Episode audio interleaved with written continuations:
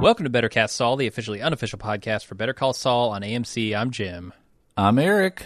Uh, yeah, you might be surprised not to hear Aaron tonight, um, but we've got Eric in in his stead. Aaron's out of town. Uh, A- Eric, what is what is your history with Better Call Saul? Have you seen all of it, or is this your first episode? What's going on? I hope it's not my first episode. I'd be very confused. Yeah. Uh, no, yeah, I've, I've seen the whole thing. Uh, loyal listener to the Better Cast Saul podcast from episode one. All right. So uh, I'm very excited to be a part of this. I'm basically like Aaron Light or Aaron or Diet Aaron, caffeine free Aaron.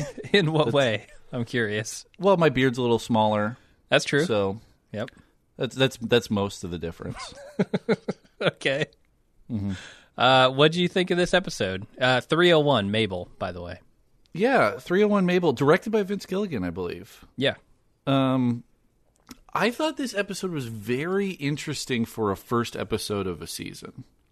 Um, and I, I'll hark it back to my comment earlier.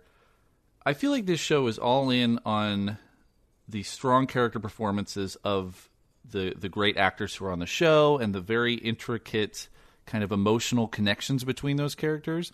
If you were someone who was like, "Hey, maybe I'll check out Better Call Saul," and you walked in on this episode, I think you think it was like the most boring thing you've ever seen in your life. However, knowing all of these characters and knowing where they're at, I, I thought it was a great kickoff to the season, and it, it was a great set piece, uh, you know, for for season three of the show.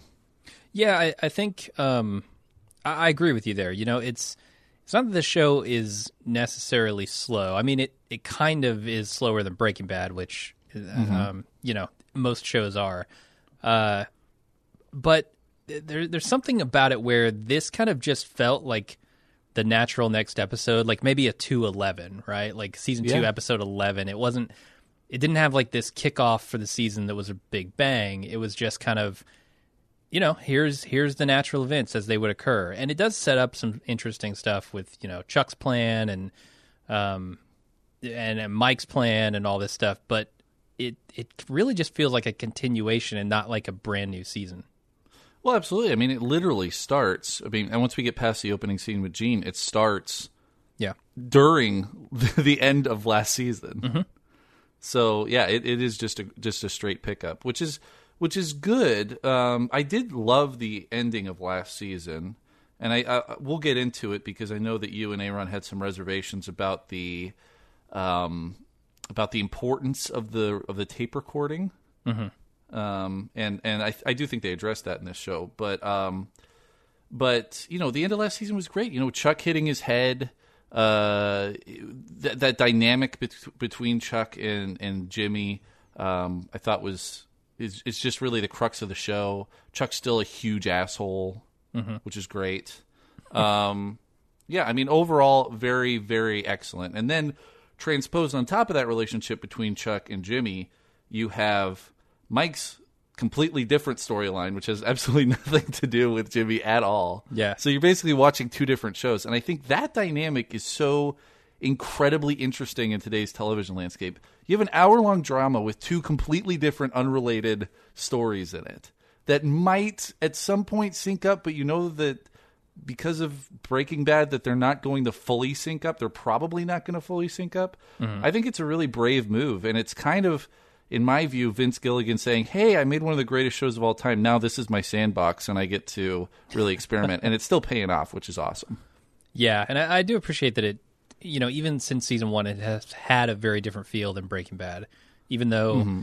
a- all of the the tell the telltale signs of it being in the same universe are there. You know, the a lot of the camera work is similar, um, mm-hmm. but but the pacing is not. And you know, as much as you love kind of the pacing of Breaking Bad, it is almost refreshing in a weird way not to hmm. have it try to be exactly the same. You know. Yeah, well, I know that during the um, preview cast, you specifically mentioned uh, that you thought this show, especially in the montage sections, uh, kind of slowed down in the first two seasons. Yeah, I know it was. I know it was kind of a major gripe of the first season. Was like, especially in the hey, first. this yeah. kind of feels like filler. right. And this episode had a lot of that. Mm-hmm. Um, I mean, we got we had like ten minutes of of Mike ripping a car apart. Right, and then ten minutes of him figuring out how to use a transmitter. Right. Right. And, you know, 10 minutes of him quietly sitting in a parking lot saying, Hey, I need to order this one thing. Uh-huh. Uh, what is this thing? I don't know. Uh, you know, this like conversation, this kind of convoluted conversation. Great payoff at the end of that, but it was, uh, you know, a lot of montages. I think that this script, an hour long show, is, was probably somewhere around 30 pages because it was like Mike takes car apart, Uh huh. you know. So uh, I just wanted to kind of see and gauge how you felt those scenes came across because it was something specifically that you uh, had addressed in the preview cast. Yeah, I think I'm settling into the rhythms of Better Call Saul. Um, It was definitely a shock in season one when they were kind of, you know, taking taking their sweet time about certain things, and I Yeah. think, much like Mike, I've become a much more patient person. Um, I, I'm able to sit at a window and eat pistachios. Sit at my my screen, watch Mike eat pistachios while I eat my pimento, and uh, just enjoy it. You know. Um, so I, I really actually like this episode a lot because Yeah. of because of those things. Well, yeah, and that's and that's kind of the great thing that Gilligan has earned, right? Like Yeah. he you're willing to sit through this giant mystery of the gas cap for presumably 25 minutes of the show, 30 minutes of the show, uh, because you know that Gilligan's going to pay it off. Like he's he's earned that trust from the audience. And that's why I think it's cool. That's why I think this is that kind of sandbox for him because now he's able to stretch and do things that you wouldn't be able to do on a normal show. Um, you know, And- I don't think a lot of people are going to sit around and watch Mike eat pistachios for like two or three minutes. You know, uh, Right. But, but Gilligan's almost earned a patience from the audience, and that's something that's really respectable. He has because it always feels like he's asking the same questions that you as an audience member are asking. Right. Um, it's he he's never he's never doing something for the sake of getting the plot to the point where he needs it. It it always feels like the plot comes naturally from the characters, whereas some lesser shows that I've been watching recently don't do that, and and you can tell it feels artificial. Whereas everything that these shows do feels totally natural to me. Yeah. And you have there's always some fun little geeky technical sciency thing Yeah. too, which Right. is always interesting and fun. Yeah. Uh, okay. Why, it sounds like we both like the episode. Why don't we get into Yeah. the recap? Uh, we start off with Gene, who's back in the mall. He's opening the Cinnabon. He goes on his lunch break where he sees a kid who's stolen some stuff. Uh, Gene rats him out, and then he feels terrible about it, and he goes back to work and he collapses. Yeah. Uh, this this scene made me sad. In what way? For who, I guess. It's tragic, dude. I mean, this is it it makes almost the rest of the season it's like this huge looming shadow, you know, it's it's almost it's almost reminiscent of the looming shadow that looms over all of us as humans, right? Oh, boy. Nobody gets out of this thing alive, you know. And Right. so all of the fun things that we love about Jimmy and that we love about Saul leading up to him eating a cold sandwich out of a Kansas City Royals lunchbox Uh huh. in the middle of a shopping mall in Omaha, Nebraska. It's just like really Yeah. depressing, and and uh, him working in a Cinnabon and like no no no no uh, knock on Cinnabon workers. You you're doing the Lord's work, but it's just it's sad to see Jimmy in this state of affairs so late in his life. It is, and you know, in the first two seasons, it's comically sad, right? Like Yeah, season one, it's it's like, oh, oh, great job, guys! Like you nailed that. This is a reference to to Breaking Bad when he, he talked about this, like perfect. Then in season two, you know, he gets stuck in the the trash room overnight, and and he's so just like matter of fact about it. Um, Yeah. and he's kind of in a prison of his own making, which is you know true of season two as well. Um, but I think in this season it starts to finally sink in what what a sad existence this guy has. You know, um, it's yeah. sure going home and, and pouring yourself a drink and watching your old commercials is pretty sad, but this is his his day to day life at work, at home, everywhere. Uh, and, and you know what kind of person he wants to be and the stuff he wants to do, but he can't. Yeah, he's just got a huge barrier to him because he was part of a gigantic criminal empire with a bunch of bodies buried in Yeah. the desert. That'll do it. Um, Yeah, that that'll do it. Um, but yeah, it's just it's just kind of sad, and it, it almost makes me hate Walt more. Mm-hmm. Like I was, I I went on the went on the podcast uh, with with Aaron a couple weeks ago, and we talked about the Breaking Bad movie that had been produced that those two French guys made. Yeah, and one of the things that I came away with is that you know during Breaking Bad, I was always a big Walt apologist. Sure. Like I was always rooting for Walt. I never liked Hank. I was like, you know, it's it's the Scarface thing. Like, you know, in the fictional universe, you can root for the bad guy, right? Mm-hmm. Um, and in watching kind of the condensed version where they just bring together all of the, not even all the terrible shit that Walt does, just kind of like his arc and how he betrays his family and all this stuff. I came away from watching that two-hour movie being like, oh, I get it now. I get why people don't like Walt. like he's he's a, he's an asshole and he's a bastard. Yeah. And Yeah, he is. This this almost makes me hate Walt more. That like his shit led to Jimmy McGill or Saul Goodman, you know, turning into Gene in Omaha. Mm-hmm. And you know, it's I love the way it's shot. I love the black and white. It's it's beautifully done. Um, but these scenes at this point have made me really, really sad because it's basically like, uh, you know, it's it's a problem with the show in general, and I, I'm not saying this is necessarily a problem problem, but it's something that they have to wrestle with. Is that they have this extended timeline? You know, Mike's not going to die in Better Call Saul. Right. Uh, Jimmy's Saul gonna is die. going to get out alive as well, presumably. Uh, at least Saul is. Maybe Gene won't. Um, Mm-hmm. And so they're wrestling with all of these timelines and all of these destinies they've already set for these characters, and like how do you do that in an interesting way? Yeah. So, um, so yeah, it's it just kind of makes me sad to see uh, where Gene ends up, and it, it almost tarnishes where he's at now because it doesn't matter what success he has at this point, he's going to be Gene in the future. Yeah, I, I mean, I I get the distinct impression, you know, that every decision they make on the show is with that in mind. The the idea that they're writing to something here, and uh, you know, even down to the comment from from I think it's the Navy captain um, Uh, about Air Force, It's Air Force. Okay. yeah, um, from from the Air Force captain who, you know, says the wheel's going to turn, and I get the distinct impression that that's Gene. You know, it's it's not that the wheel's going to turn on Saul tomorrow, but eventually he gets mixed up in the wrong stuff and he gets taken down. yeah, absolutely. It's it's that's the theme of the whole episode. Yeah, Um, that and batteries.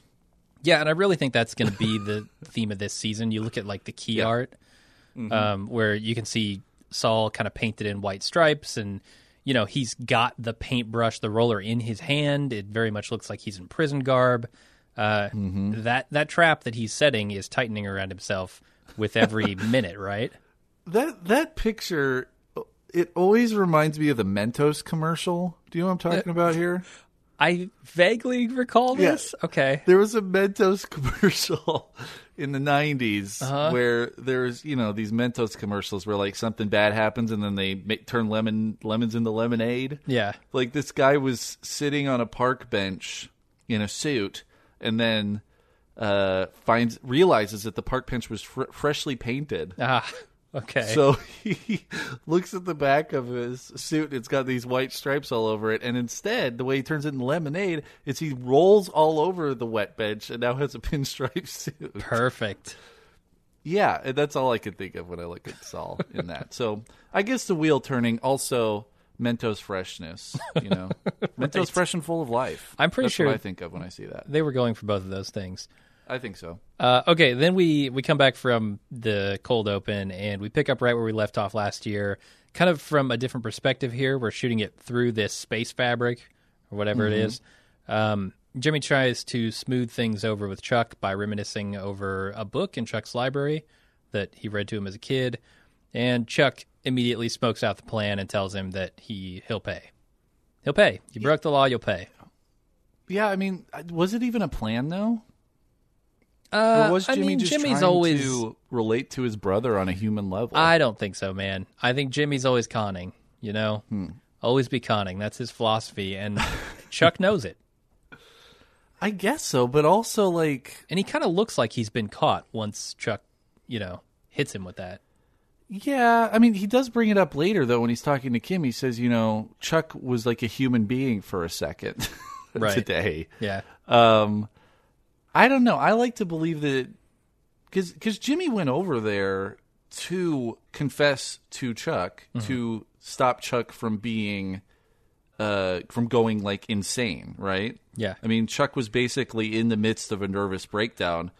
And so Jimmy went over there to try to console him and get him out of that. I think that there is a fundamental love for his brother that Jimmy has Oh, sure. and, and you know I, I you know talking talking about old memories I, I don't think that i don't know. It's it's just funny because you know jimmy doesn't know about the tape recorder.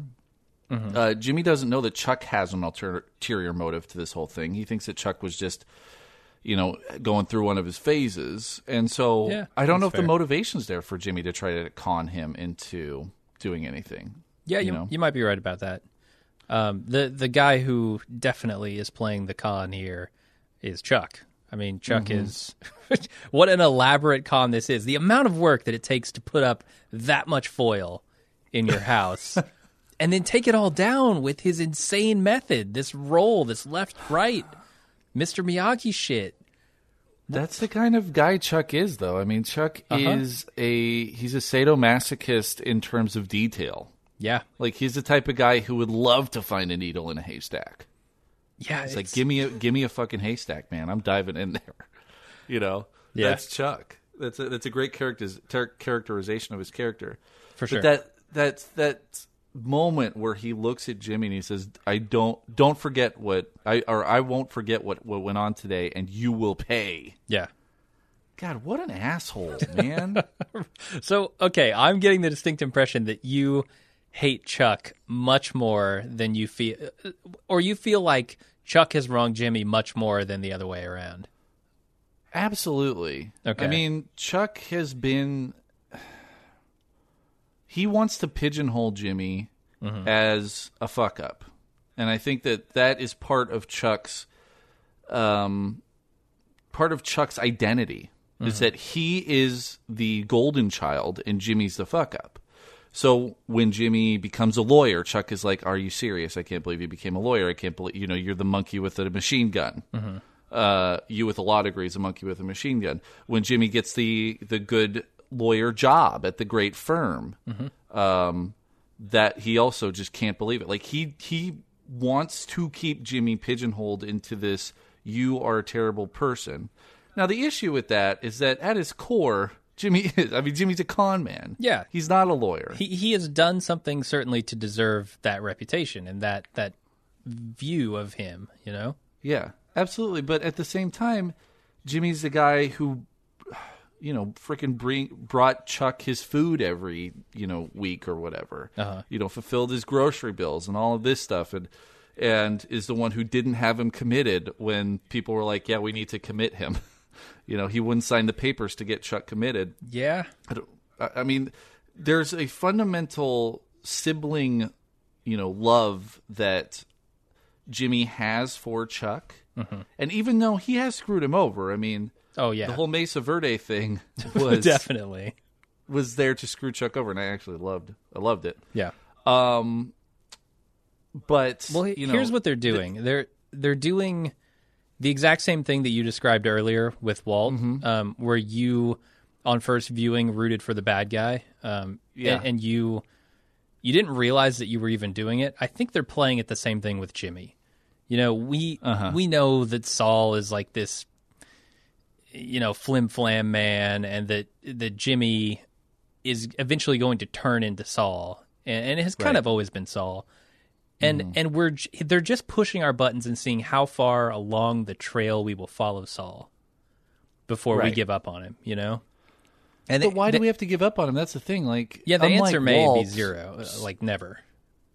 Yeah, well, like Walt, Walt was Walt turned into something terrible. We know what happens to Jimmy, mm-hmm.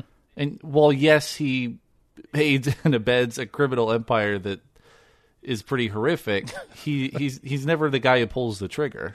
Yeah, he's he always tries to pump the brakes a little bit um, when things get too serious. I, I feel you on that. Absolutely. But I think they're playing that same game. Like maybe not necessarily with just Jimmy, but like the relationship. Like who is the bigger asshole here? between Chuck and Jimmy, and that's that's something I think they danced around and did a really good job in season two with because they were Yeah. both just committing egregious sins against each other. uh, but yet, I always see everyone cheering Jimmy and booing Chuck. You know, where Well, that's because- and I I understand it. I understand the sentiment. It's just I don't think Jimmy gets enough uh, hate for the stuff that he's done. Well, he's a flim flam man, Uh-huh. and he there is the thrill of the con that he loves. Sure. you know, Yeah. he loves that. I snuck onto a military base and shot a commercial for myself. He loves that. Yeah. That's that's the fun part of Jimmy. But then the other thing is here, like when he does betray Chuck, he does so in service to Kim Mm-hmm. because Kim was fucked over. Like he's doing this stuff for the people that he loves, and I think that gives a certain nobility around it. Whereas Chuck is doing all this stuff Sure. motivated simply by petty, you know, um, insecurity at having his brother say he's a lawyer. You know, he thinks he earned all this stuff, and Jimmy can't earn it, and that's part of his identity, and and therefore it's all kind of motivated by, you know, pettiness, and that's where I think the divide comes in. Right, and I largely agree. I, th- I think there is another shade to Chuck, though, which is the I, I don't know. Aaron and I, Aaron and I have had this argument before. Um, we in fact had it in the season two wrap up, um, the, or the two ten episode. So Yeah. if if you want to hear me uh, iterate through all the points on where I think Chuck is uh, just as big of an asshole as Jimmy is, or vice versa, you can go listen to that one. But uh, yeah, I, I feel you. I understand why come down on Jimmy's side, and ultimately, I think I do too. Uh, I just don't want to overlook the stuff that Jimmy does entirely. Yeah, but that's the fun thing, man. Yeah. Bad people are fun to watch. That's, That's why true. bad people are in shows. Speaking of bad people, Yeah. uh, there's mention in the scene of of some like grandma or great aunt Davenport or something. Uh huh. Do you do you think we're gonna get another prequel eventually with with Grandma Davenport reading to the school children while the Titanic goes down? I love it. We could call it "Don't Fuck with Davenport." Great. Yeah. She's she's she's, she's an Irish grandma who Uh huh. catches catches a ticket to the new world on the uh, on the brand. Oh, new I think you could you could definitely meld it with with the actual movie Titanic. I think that we have a lot going on here. I like a Gilligan James Cameron mashup. There we go. Yeah. I wonder how they would work together. Yeah. Get one of the nicest guys in Hollywood together with one of the hardest to work for guys. Mm-hmm. See how that goes. All right, See how that goes. Uh, let's move on to Kim. She's finishing up with a client when Jimmy returns to the office. Um, afterward, Kim tells him that most of his clients are hers now, and because he wasn't around, and Jimmy's less bothered about that than he is by the relationship problems that he's having with Chuck currently. Mm-hmm. Uh, Yeah. this is a really good scene. You know, um, it it gives us some insight into. I guess more insight. We've had this this view of how Jimmy feels about his brother. You know, he does look up to him. He does want Chuck to respect him, um, but you can really feel feel the weight of it in this scene. Yeah, and and also you could see the the strain beginning between Kim and Jimmy. It- It's Yeah, already sure. happening. We all knew it was going to happen. It's starting to Yep. happen here. This this working together dynamic is going to be stressful for both of them. Oh yeah, yeah. It's a terrible idea. Um, I, I I forget why Kim even goes for it. Well, I think she just wanted out of HHM. yeah she wanted out of HHM. She was under the thumb of uh, Hamlin. Is that his name? And Howard, yeah, yeah, I, you know, she wanted to do her own thing. She got Mesa Verde, and they got a dentist office.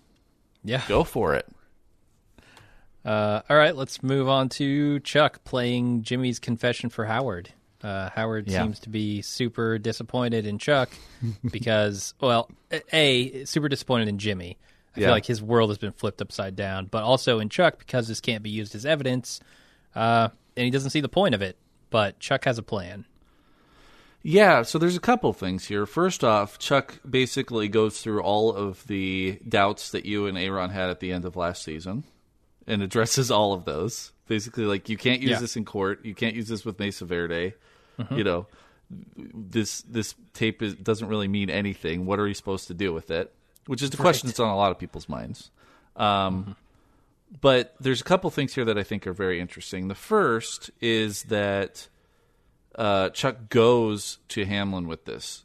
So, how is he going to bring HHM into this thing with Jimmy? Because he he doesn't have any reason to go to him with it, right? Yeah, no, that's a that's a good point. So Maybe why he just go wants him to with that? prove- Yeah. That's that's the first question I have. I mean, he might just want to prove to Howard that Jimmy's an asshole, right? Yeah. Because Howard's never seen it that way, and I'm sure they've discussed privately like Howard's actual feelings about Jimmy. Mm-hmm. Always kind of thought he was a hard worker, a hustler, a good guy. Um, maybe Howard, maybe Chuck's just proving to him he's not. Yeah, but at the same time, the only reason, well, I guess it's not the only reason Chuck is standing there because Chuck was faking. but I mean, uh, uh, Howard knows that Jimmy went over there to try to get Chuck to snap out of this funk that he was in and, and help him after his getting hit in the head. I mean, it's uh, the other part of this, and this is the other question: is is Howard actually um, surprised by this? And the dynamic that he has with Chuck, we know, is that he has to coddle Chuck all the time. Yeah. Because Chuck has the ability to basically sink the firm whenever he wants. And so he's gone through a long history, like what he did with Kim, putting her in the you know basement. A long history of doing things at Chuck's behest, uh, even if it was against his own wishes. And so, does he actually think Jimmy's an asshole because of this, or you know, the scene it, it raises a lot of questions, and and obviously the biggest question is what is Chuck going to do with this recording? Yeah. And, and we only see a small portion of that plan unfold by the end of the episode. Yeah, I- I what, still don't- What, what portion was that? Uh, the portion where he accident, quote unquote accidentally plays the tape for Ernie. Oh, so you thought that was an accident? Oh yeah. Oh, I I mean, I thought that was an accident. I didn't think that that was part of the plan. Wait, you just asked me if it was an accident. I said, "Oh yeah." No, it was not an accident. It was part of the plan. Okay, I thought it was an accident. You think it's part of the plan? right, right. Okay, we got that straight. Because uh, we'll we'll talk about it when we get there. But yeah, Yeah. I, I think part of it has unfolded. I just don't know to what end yet. I mean, the only thing that this tape has is. Wait, does Kim know about this? About the switching of the addresses? Y- yeah, I think so. Okay. She knows that that something was fishy, and Chuck laid it all out last episode, and I think Kim knew that he was telling the truth. Okay. Okay. Because yeah, I mean that's the only thing that I think this tape has right now mm-hmm. is that you know Kim is on a razor's edge, and if and if if Chuck can separate Kim from Jimmy, which we know eventually happens, right? Or most probably happens, unless there was some side relationship that was happening during all of Breaking Bad. Right, we know that Kim is cheap. out of the picture. Yeah. So that could be a way that Chuck gets back at Jimmy is by getting Kim out of the picture. Yeah, that's a possibility. The other thing is, um, you know, he wants Jimmy out of the the practice of law. Maybe he can use this somehow as leverage to to push him out. Uh, I know he said he wasn't going to, uh, you know, blackmail him that way or whatever, Yeah. um, extort him. I think Yeah. is the term he used. Uh huh. Um, but if he could maybe get Ernie to to you know tell Saul that oh Chuck's got this tape and I don't know how he's going to use it, but maybe Jimmy will react to it somehow, and that will give Chuck the upper hand. I, yeah, I think that's what he's hoping. Let, let's curb this because I want to discuss that. So let's Okay. curb this until we get to that scene. Sounds good. We go back to Mike in the desert where we left him, Uh-huh. and he flees the scene. He dismantles his car, and he eventually finds a tracker inside the gas cap. Right. um, his, his car at home also has a gas cap tracker, and he documents the model number and kind of leaves it where it is in his car. That's that all takes place over the course of like ten minutes. Um, and there's a lot Right. to talk about here. I think. yes. Um. Like a, I want to talk about the the visuals of all this stuff because there are a couple things. Um, they use a lot of really cool shots, which are kind of staples of Breaking Bad, like looking out out of things um, as characters are looking into them, which I know is like a Tarantino thing, right? Mm-hmm. Kind of looking out of the trunk of a car usually, but they use it here for an exhaust pipe. Uh, they look through the grill of the car. They do um, a couple of other things, like a, a time lapse with a moving camera, which I think is really cool. Yeah. Where they kind of just pan the camera up, or or they tilt the camera up Mm-hmm. as they're doing a time lapse, which has got to just take forever, right? yeah. the slowest moving camera. Yeah, you just put it on a machine that Yeah. that does it. But yeah, it's the, the whole thing. I mean, these guys can shoot a, a montage. Oh yeah, like they they can make this happen. And and I thought this was a great callback to or a great little almost inside thing for Breaking Bad, right?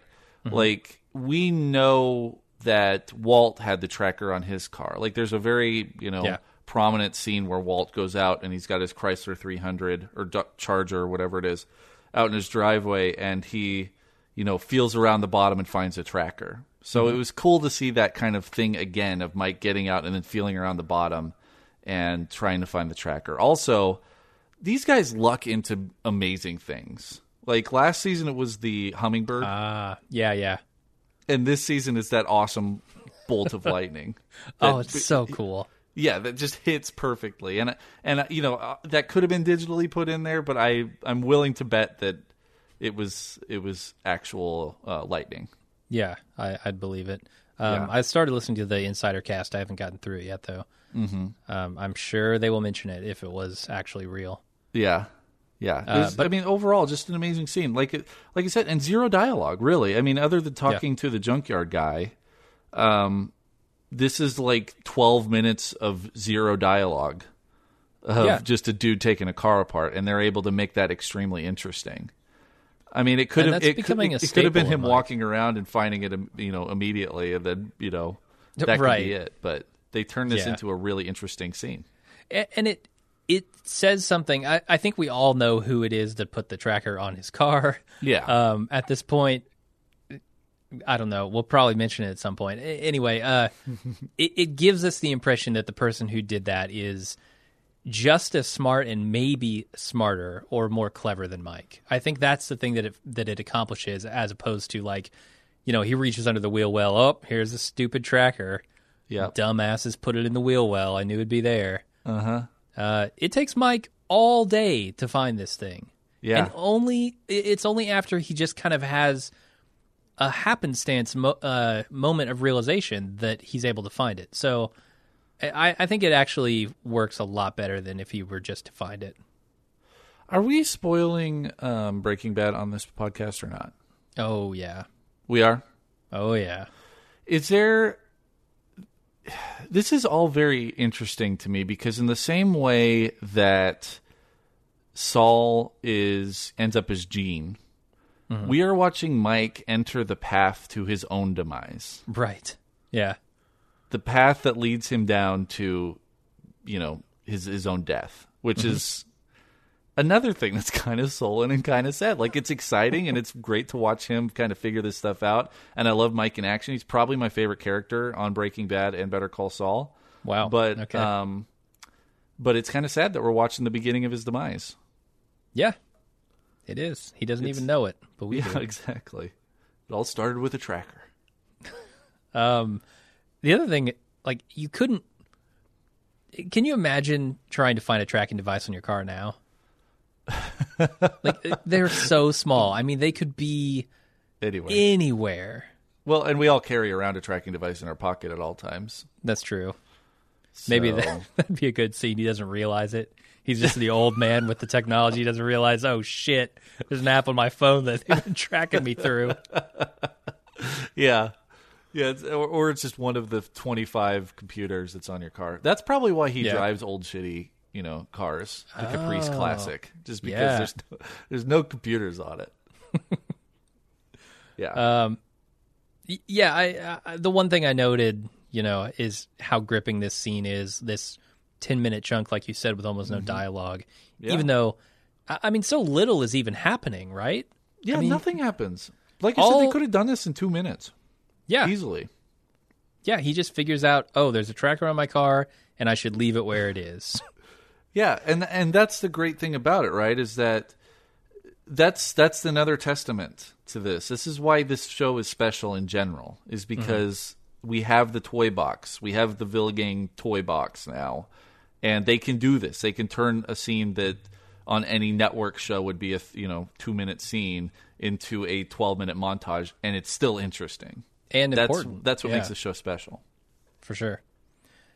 Um, then we move on to the captain from the base. Uh, calls Saul out for deceiving them about his intentions, and he tells Saul that he's going to take the ad off the air, or there will be hell to pay. But Saul isn't giving in, and the guy leaves angry. Right. And there is another nice little callback to Breaking Bad at the beginning of the scene where he's trying to, uh, you know, usher this woman out the door, one of his clients, and she Yep. just keeps talking about her garden, and she eventually mentions that she has lilies of the valley in her garden, Uh-huh. which, as as you know from Breaking Bad, is what uh, Walt used to poison Brock. Yeah. So I thought that was a cool, cool little callback. yeah, nice little callback there. But the other thing about this, I mean, I don't think that this, if I had to guess, I don't think that we're going to see this Air Force guy again, and I don't think that this scenario is going to come back. Yeah, I think this, the point of this whole scene is for him to say the say that line that the wheel is going to turn, Yep. like that.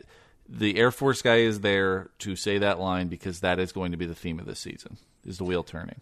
Yeah, I don't, I don't care to ever see him again. Honestly. Yeah, I don't think we will, but I, I do Yeah. think that that's a interesting foreboding for this season. Has has Yeah. has Gilligan said how long this show is going to go? Like, is this the Uh, I last? think this isn't the last season. I think he said it'll go as long as it needs to go. Um, Okay. but I, I think at the beginning they thought it would be a shorter show Mm-hmm. than Breaking Bad, and at this point, it feels like they're thinking about the same. Uh, I, I don't know about six Bad. seasons of this. I'm thinking Well, like I mean, Breaking Bad had like a. Breaking Bad had really five seasons, right? Like yeah. the final one was split into two chunks, but uh, it was it was a shortened two chunks. Yeah, I mean, all I'm saying is that the wheel is going to turn. If that's going to be the theme for this season, I don't think Mm-hmm. Jimmy's going to be in a good place at the end of this season. No, no, I can't see that being the case. Yeah, He's he's gonna be worse off, I'm sure. And I think that that's okay. Like, I don't know if I need actually. I mean, it's funny because the show is called Better Call Saul. Mm-hmm. I don't know if I need Saul Goodman in this show. I think he'll be there eventually, though. Maybe, but like, what if just the last, the last, you know, sh- scene of the entire show is Saul pulling up in his Lincoln with the lawyer up license plate and getting out and then walking into the law firm and then it pans up and there's an inflatable, you know, Statue of Liberty on top. And that's the last scene is like him becoming Saul walking through the doors.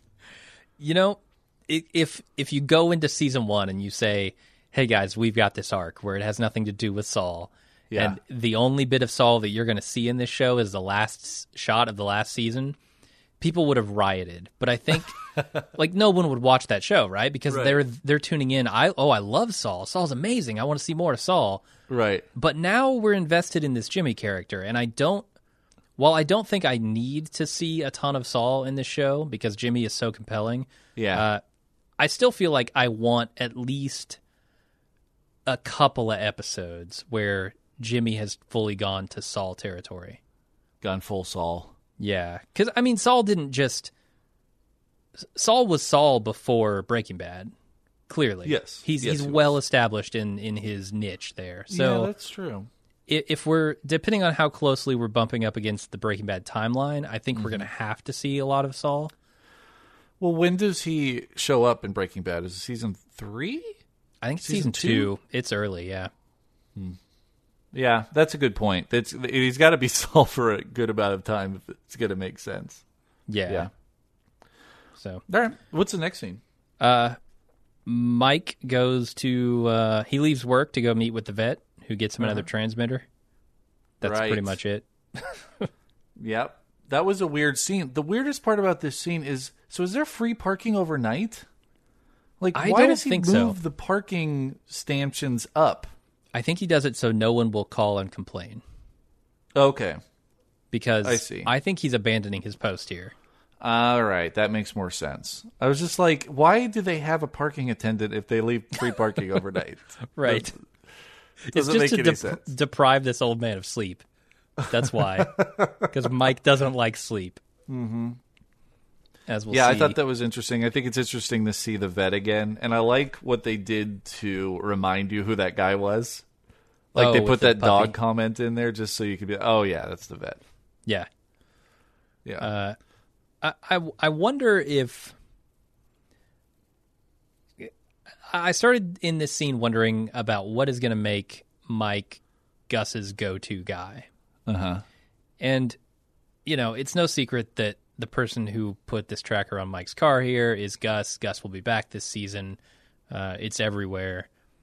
Do you think that possibly how well he evades the tracking and, and and maybe some other things along with that will be enough to impress Gus to kind of make him his go-to guy?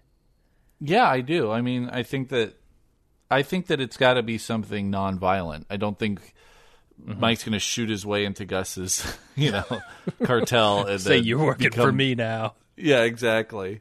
Um, I I think that it's got to be. I mean, I I, I think he's going to become impressed with the with the professionalism of Mike for one thing, because we all know Gus is a professional 1st um, and also his ruthless and genius tactics. Yeah. I, I, I think that they, they, I mean, they're a match made in heaven. That's why I'm very excited to see them come together. Yeah, I wonder. You know, we talked about Jimmy turning into Saul, but that turn from from this Mike to the Mike that we know working under Gus. I mean, it's not a big character change, but it is like a big position change. And I wonder what that Yeah. part of Mike's life looks like. Yeah, I mean, I feel like he's already kind of gone through that arc a little bit. Um, but yeah, the Mike arc is very interesting. The question here that I have too is that are we ever going to see Mike and Saul together again in this series? Hmm. Because at this point, they are on two very divergent paths. They are. And we know, we think we know at least from Breaking Bad that Saul never like doesn't know Gus directly. Mm-hmm. He knows a guy who knows a guy, and that guy is presumably Mike. So I guess I guess they would have to come together at some point, right? I think so. Again, and and Mike would have to let Jimmy know that he's working for Gus in some regard. Yeah. Yeah. Uh, I think it might revolve around like Ignacio and Hector potentially. Mm-hmm. Because, you know, Saul does have more of a relationship with Ignacio than we've seen, I think. Okay. Because there, there's a comment in Breaking Bad, like when Jesse and Walt take him hostage and have him out in the desert Right. on his knees. He says, "No, it wasn't me. It was Ignacio." So there's got to be some some stronger link there, and I think maybe that's an opportunity for them to come back together. Yeah, you're right. I, I mean, at this point, I would guess that a prediction would be that at the end of this season, Jimmy finds himself as Saul after a huge after the wheel turns, mm-hmm. and maybe the next season is Jimmy getting in deep with the cartel as Saul. All right, I mean, I- that I could that go could for make that. a lot of sense. And then maybe- to Breaking Bad. maybe a shortened fifth season of Gene. I kind of Yeah. want to see like a lot more of Gene. Well, as long as he doesn't die, uh, I would love to see. I mean, I don't know what his current state is. I don't know if he's had a panic attack or a stroke or a heart attack or Frosted. His current state is frosted. or yeah, maybe his blood sugar is really low. When he looked at that frosting, it's just passed out. um, you know that sandwich was probably low low sugar. Um, so so I don't know what state he's in, but I mean, I would love it if honestly, like the last two or three episodes of this show were Gene. Yeah, yeah. that would that would feel like you a fitting close for the the you know trifecta of characters that he is. Yeah, absolutely. I love that, and yeah, I'm. Yeah, there's just. I mean, I guess the only so Walt knew that that he was going to Omaha for because for some reason Jimmy was honest with Walt. Uh, Jesse didn't know that, right? I don't think so. But Jesse's the only other guy who's presumably alive from Breaking Bad, so maybe Yeah. there's a Jesse Saul. That doesn't make any sense. no, now, I- nope. For, scratch that. they meet up in Alaska and open a Cinnabon. Perfect. Uh, all right, let's move on to Paige, who is super impressed with the work that Kim's been doing for Mesa Verde. Uh, she's also talking a lot of shit about Chuck. Right. And it makes Kim very uncomfortable, and she decides to take the paperwork back to double check it. Right. Uh, and that night at the office, she's kind of agonizing over the punctuation, and you get the very distinct feeling that she is not comfortable submitting this paperwork with the crimes that she knows were committed for it to happen. Yeah, but at the same time, the things that Chuck, the things that rubbed Mesa Verde the wrong way about Chuck were just Chuck, Chuck's own personality. Oh, absolutely, yeah. Spurred, of course, yes, by Jimmy's actions, but that's Chuck, you know? Mm-hmm. Um, and I kind of loved that scene, actually, because as a Chuck hater, I was like, it's nice to see other people talking shit about Chuck. Right. Um, you know, it's just another thing too that showing. I also think that you know Kim is overworked. She said that she's overworked. She has more work than she can do. She's writing wills and handling a corporate, you know, the the legal you know goings on of a whole bank Yeah. at the same time. That seems a little ridiculous. I think that we're we're starting to understand a little bit the gravity of the situation and that she doesn't have the bandwidth to pick up Jimmy's slack. Yeah, for sure. And so this also kind of shows that that the the beginnings of the of the of the strains on the relationship. Oh yeah, I mean there are there are a lot of cracks showing here. I uh, I just don't think any of what's happening is sitting right with Kim. From you know him brushing his clients off and having Yeah. her take them take his cases for him um, and do these wills. I like what is Jimmy doing during the days? He doesn't. As far as I can tell, he has one client who talks about her garden all the time. Well, I, you know, he had a, he had a waiting room full of people. I think he is, you know, he's an elder law guy. I think he was just out for the day, dealing with the Chuck stuff. yeah, but most of Um, those clients, but you know, the Kim. world doesn't stop spinning just because Chuck Yeah. and Jimmy are in another tiffy. Yeah, yeah, it's true. I, do you think she's eventually going to submit this paperwork, or do you think her guilt will overcome her and she won't be able to do it? I hope not. I always hate that. I mean, she's got an amazing opportunity that she deserves, and Yeah. that was taken away from her because of corporate bullshit. And in the at the end of the day, Kim deserves this. And sh so, if she ends up sabot- self sabotaging because of guilt, that's the kind of shit that I really hate in, mm-hmm. in fiction. It's like, come on, man! Like she deserves this. She did earn it, and she uh, she should have it. But at the same time, I feel like by going through with this, she's becoming complicit in this crime. And I, do you think there's a chance that Jimmy accidentally gets Kim sent to prison? Oh shit. Yeah, there's a, there's a definite chance that that happens. It's possible. I feel like, you know, everybody's Yeah. talking about, oh, is she going to die or whatnot? But I mean, she could just go to prison. God, that would be awful. It would be the worst. That Yeah. would be the fucking worst. Yeah, Um, that really shed some new light on Gene's lunchbox, huh? you you Oh yeah, I forgot. I forgot that Kim's from Kansas City. That's, Right. That's right. and he had the Kansas City Royals lunchbox. Yes, he did. Um, yeah, I that's that's actually a really strong point. I mean, it does.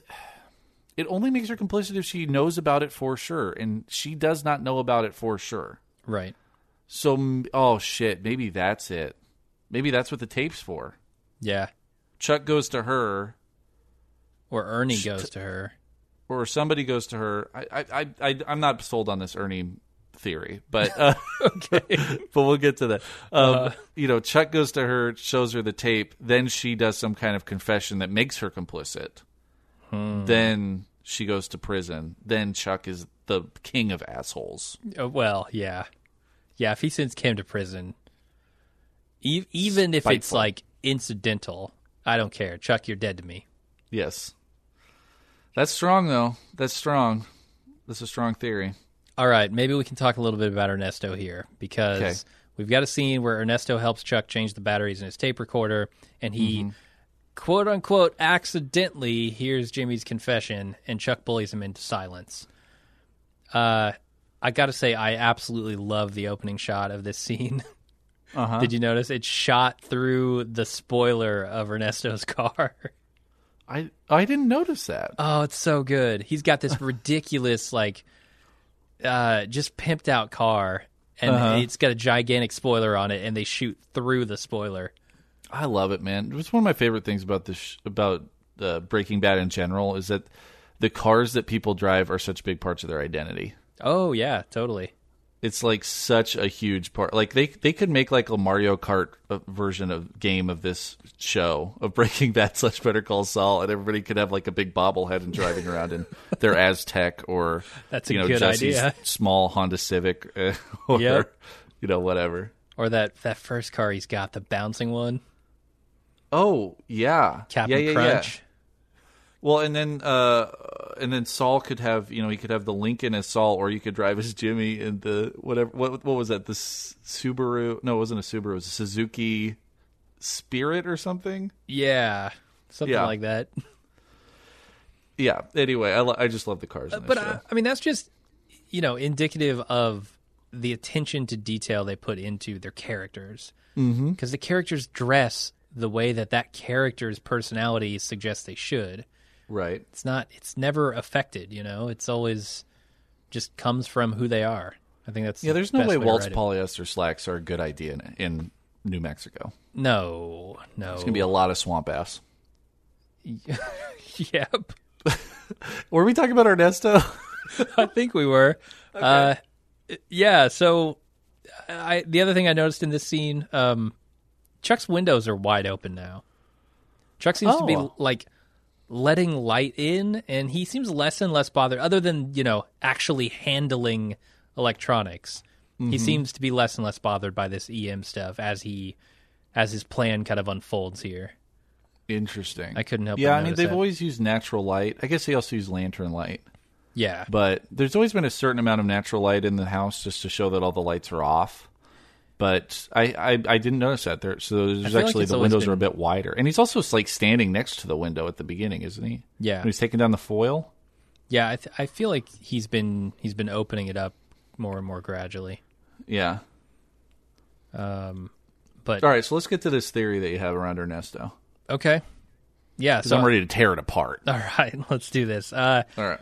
so in this scene, I think what's happening is Chuck is setting Ernesto up. He purposely had Ernesto change the batteries because he wanted it the the tape player to kick on, and then he wanted to scold Ernie, um, and let him know that this is a very important thing that he shouldn't have heard, uh, and that's just going to eat away at Ernie, and and he knows Ernie is Jimmy's friend, right? Right. Um, he he found that out when he hit his head earlier. So I think what he's playing at here is trying to get this information back to Jimmy through Ernesto.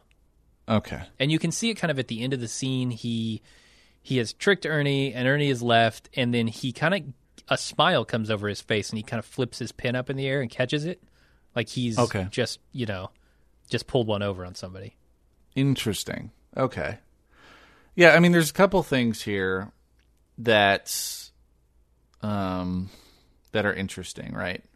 Uh, one, yes, this is, you know, we know that Ernesto is going to go talk to Jimmy about this. Right. The one thing though is that Ernesto doesn't know, doesn't have any context for this. Mm-hmm. Like he, the the the the segment that he hears on the tape recorder is short and out of context is just words, you know. um, I. Well, I think that's think- why Chuck yells at him, so he'll know that it's something he shouldn't have heard, and it's super important. right, but it's also I it's think Jimmy's the only voice. thing that Ernesto knows is that there's a recording of Jimmy. Saying something about the numbers, I did it. Yeah. Yeah, I guess so. I mean, the one thing about this that, that is strange is that presumably there were dead batteries in the tape recorder that he replaced. Mm-hmm. Or or Chuck removed the batteries, I don't know.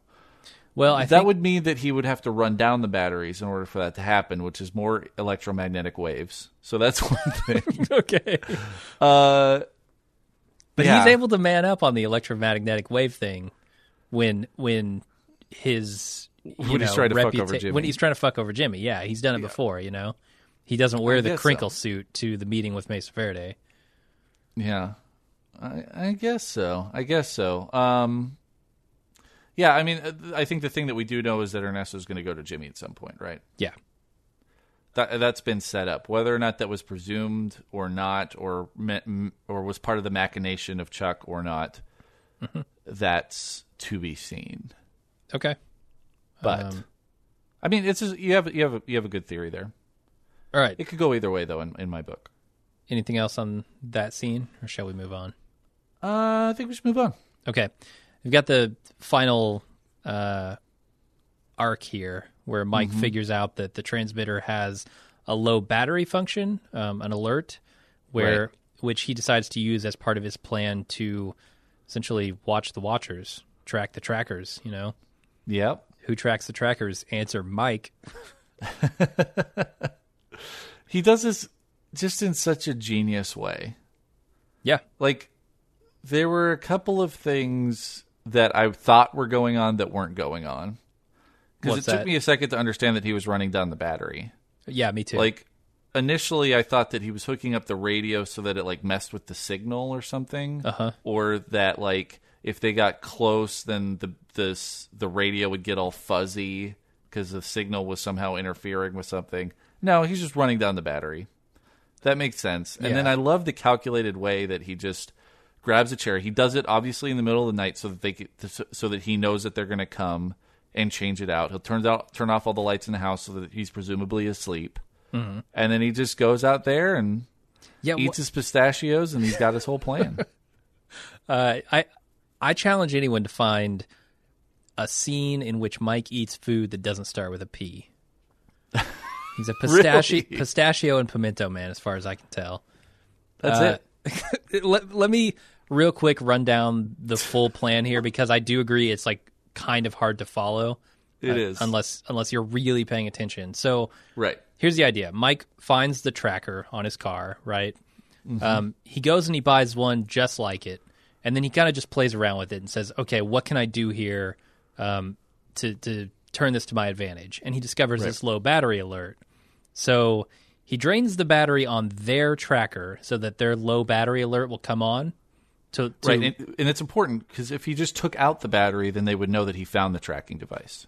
right right So, so, he runs it down. he runs it down to lure them in and then he tosses it he Yeah. just throws that away and Right. he replaces that tracker with the one that he bought so that they will come seeing that low battery signal they will come they will replace the tracker and take it thinking that it's theirs Mm-hmm. and then he will be able to track them because they now have his tracking device uh, exactly. which is not dead it actually has a full battery in it yes. so it's and presumably is going to lead them to Gustavo Fring. Right. And he also removes, you know, they come and they replace the tracker, so he removes the tracker that they put in his car before he goes and tracks them so that they can't tell that he's coming.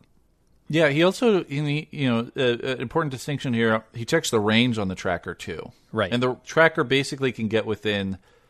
If it's right next to the tracking device, it says it's like anywhere between three and ten meters. Yeah. right? So he knows that it's not super accurate, so that if he has it in the house, um, they'll they'll just think it's in his car.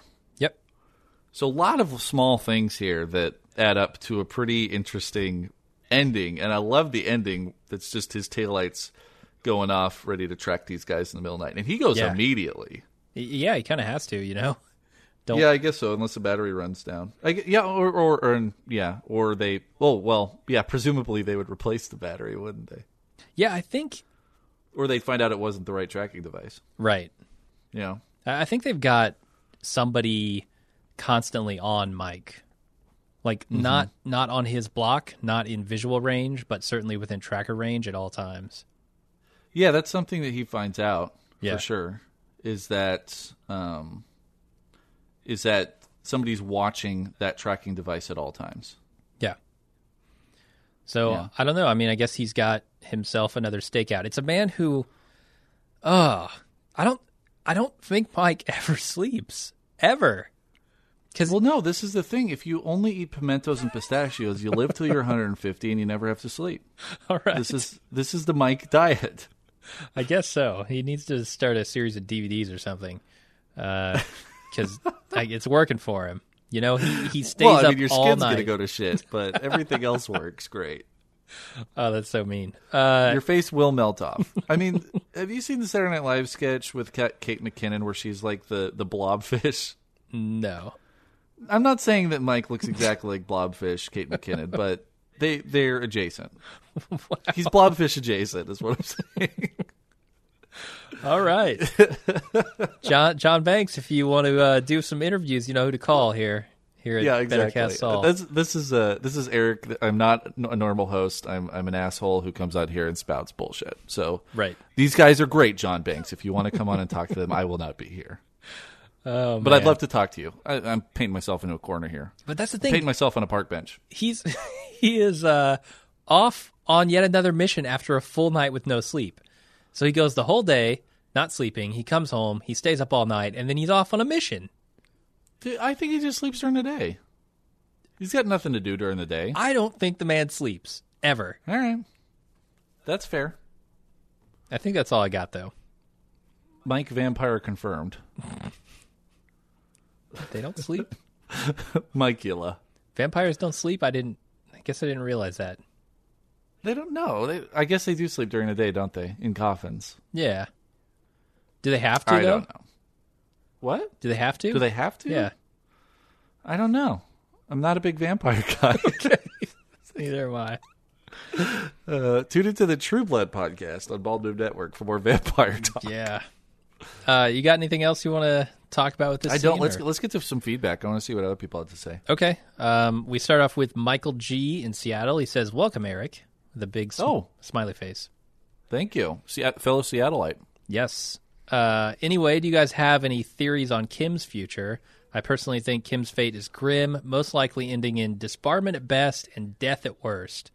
One interesting route the writers could take to this end Jimmy straightens his ways for a time, commits to inflexible and by the book practice of law. However, for some reason, and this is the part I haven't figured out yet, this commitment leads to a series of events that leads to Kim being jailed and or hurt and killed. Ah, he's stealing my theories. Yeah, After this happens, he decides to not only return, but double down on the sleazy lawyer character shtick, resolved to abandon the black and white view of the law in favor of the gray. Kind of a ha- half baked thought, but maybe there's something there. no, I think there's totally something there. I think we kind of broke it down earlier, but I, I would say that Jimmy's done enough to get her jailed. Uh, potentially, yeah. Yeah, Uh, at best, I think the fate of Kim and Jimmy is a heated breakup. Like, right. at absolute best, that doesn't lead to, like, Kim's future being destroyed. at worst, Yeah, man. she's dead, yeah. Kim's such a good character, man. Mm-hmm. Yeah, that, but that's that's that's what you got to do, right? I mean, you, you know, the good guys in these things tend to not have the best ends, and that's that's drama, man. It is. It is. Yeah, Yeah, I just hate. I mean, I like Kim so much. I hate to see Jimmy dragging her down into the muck. You know, like he wants to do. yeah. You know, it's, it's just the whole thing. Then on your rewatch of Better Call Saul, you'll be like, oh, now we watch Kim, the beginning of Kim's demise. like it's Right. just the whole thing. It's During- cyclical. during "Don't Fuck with Davenport." There'll be Yep. great Grandma Wexler. Smoking cigarettes on the boat. Yeah, you know that that fire that took down the Titanic. She said it yeah, the fire. right. Little known fact: it was actually a fire. The iceberg didn't do much damage. No, not much at all. All right, Josh H says, as everyone probably noticed, Gene carries his lunch in a Kansas City Royals sack. Mm-hmm. Living in Omaha, just a couple hours north of Kansas City, I see plenty of Royals gear around, but it seems to be too much of a coincidence that Saul slash Gene would buy that particular lunch sack, considering Kim wore a Royal shirt and mentioned she was from Northeast Kansas last season. Mm-hmm. Are Peter and Vince trying to tell us something about Kim's fate during or post Breaking Bad? Like, Yeah, as in I mean, she's dead? I, I, I tend to think that there's there is one way that this can go at the end, and it's Gene reuniting with Kim. Oh. Give him something good to go out on? Or he goes and has his, you know, La La Land moment where he goes and sees her eating dinner at home with her family through the window as he sadly drinks on the sidewalk or something. I don't know. Watching his Um, commercials.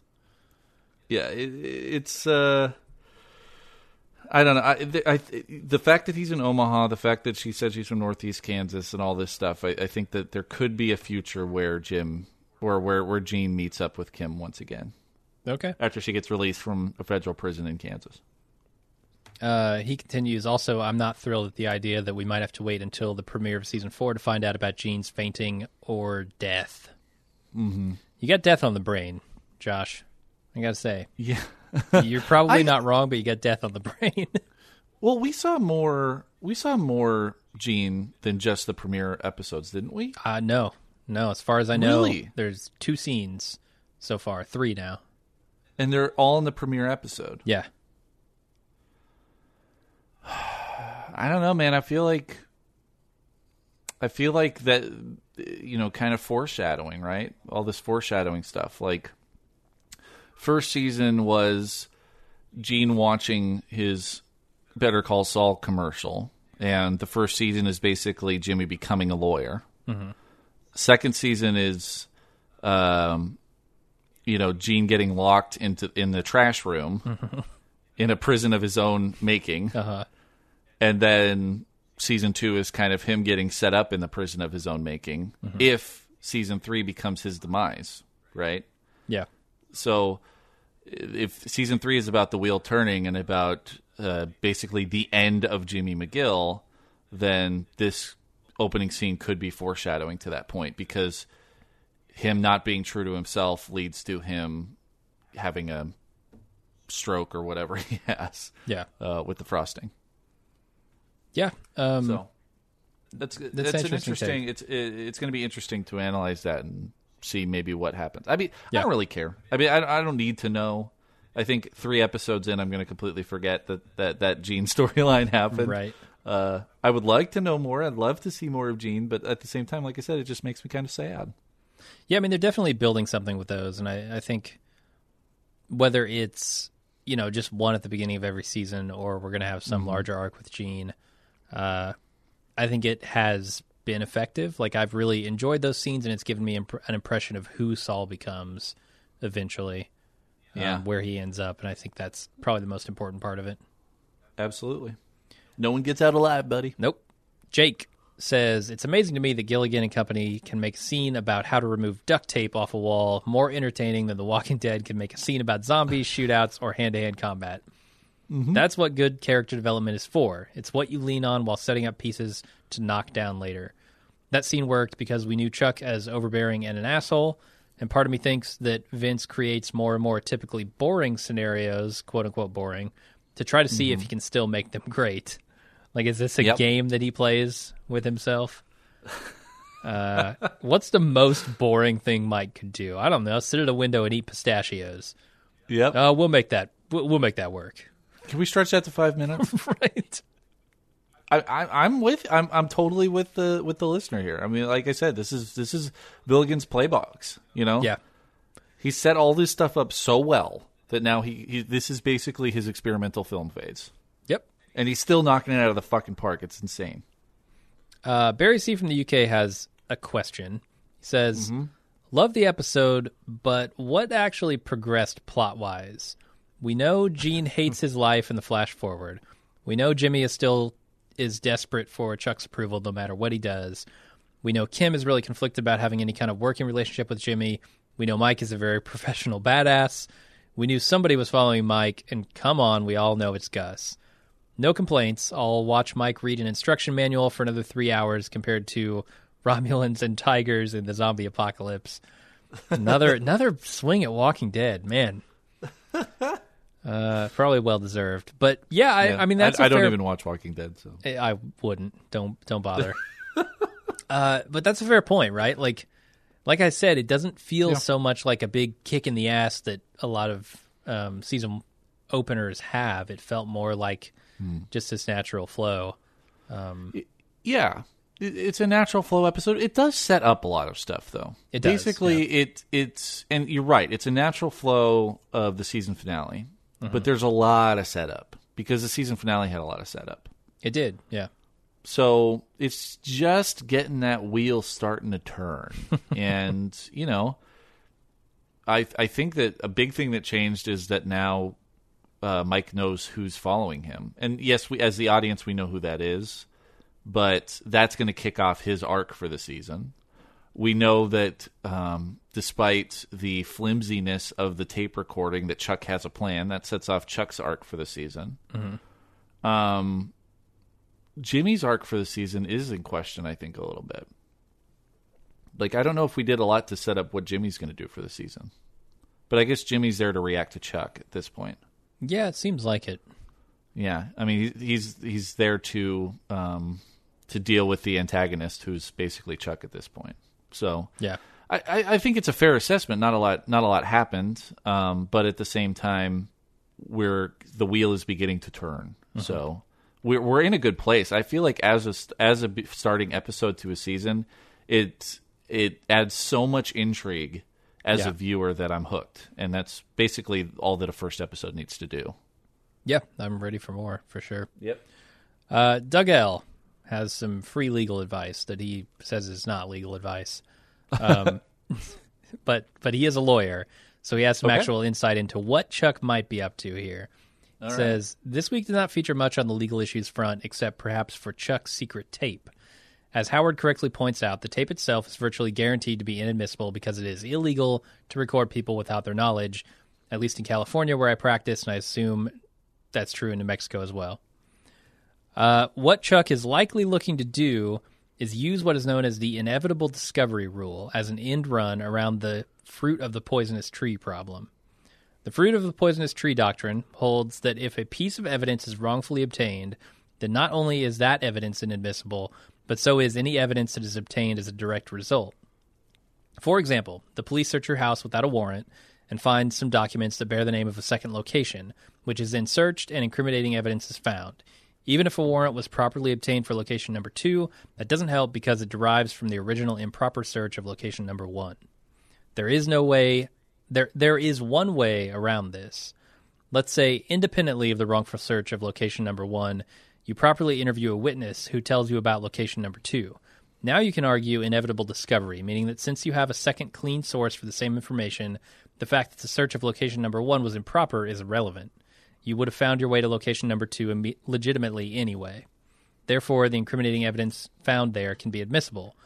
That's what Chuck is hoping to accomplish. The tape confirms Jimmy did something wrong. By letting Ernesto hear a snippet of it, Chuck is banking on Ernesto's curiosity, leading to some other legitimate trail of breadcrumbs to the same evidence. Of course, if Ernesto tells someone about the tape, that could still land Chuck in hot water. We'll see. What do you think about that idea? That's strong. I mean that that aligns exactly with what we're talking about here, Right. With with Kim ending up in prison, presumably. Yeah. Um, it's it's kind of bullshit. I hate it as as a legal thing. Right. It, it seems like this weird loophole that you it's can. a weird loophole. I mean that that basically says that oh we we obtain this evidence illegally. Now let's go f- try to find evidence that can become inevitable evidence. Uh-huh. So Yeah, that you can kind of reverse from a engineer it. justice standpoint, but um, but uh, but yeah, that's that's that's. I think that aligns, man. I think our our theory here is is fairly strong, and I'm getting more and more outraged. All right. Well, wait till it happens until you curse Chuck's name even more. All right, maybe Ernesto's the one going to jail. Oh, poor, Poor Ernie. Ernesto. Ernesto's going to jail, and then your theory that Ernesto's related to Gus happens, and then Gus kills Chuck. That's it. God. We did it, buddy. Right. And then Saul feels terrible about it, and I don't know. All right, well, that's all I got. And That was Kim finds final- a very handsome, um, well well off man who's very kind and compassionate and perfect match for her, and they fall in love and move to Kansas City. Yeah, okay. And that's how she doesn't go to jail. I guess that's the ideal end for Kim, right? That'd be a perfect end for Kim. Yeah. She finds somebody who's not Jimmy. I mean, I have a hard time rooting for this relationship, honestly. And it's it's the chemistry is not there between these two. No, you don't think so? Not really, man. I mean, there was Ah. like last season there was a toothbrush scene where they were brushing their teeth. Uh huh. And I found it kind of gross. I just I don't get any chemistry between Kim and Jimmy. Well, I mean, sharing a toothbrush is inherently gross. I agree with that. But man, I get a lot of chemistry from them. I think they're great. I think they're great as like a a, a dynamic duo, Uh huh. as a caper pair, A but not as a not as a not as a pair of lovebirds. Okay. They don't f they don't flitter my flutters, man. All right. Well, to each their own. I suppose. Uh, that's all I got. All right. Hey, man, this was fun. Yeah, it sure was. Um, if you would like to send in your feedback for next week's episode, you can do so at bettercallsaul at baldmove.com. Uh, I'll be compiling all that feedback into hopefully a larger feedback section. We didn't have a ton this time. Um, but I thought the ones we did have were pretty good. So, Excellent. Yeah, and I'll be back next week with an N at the end of my name, a longer beard, and a bit of a deeper voice, and a and a weirder accent. perfect. And until then, I'm Jim.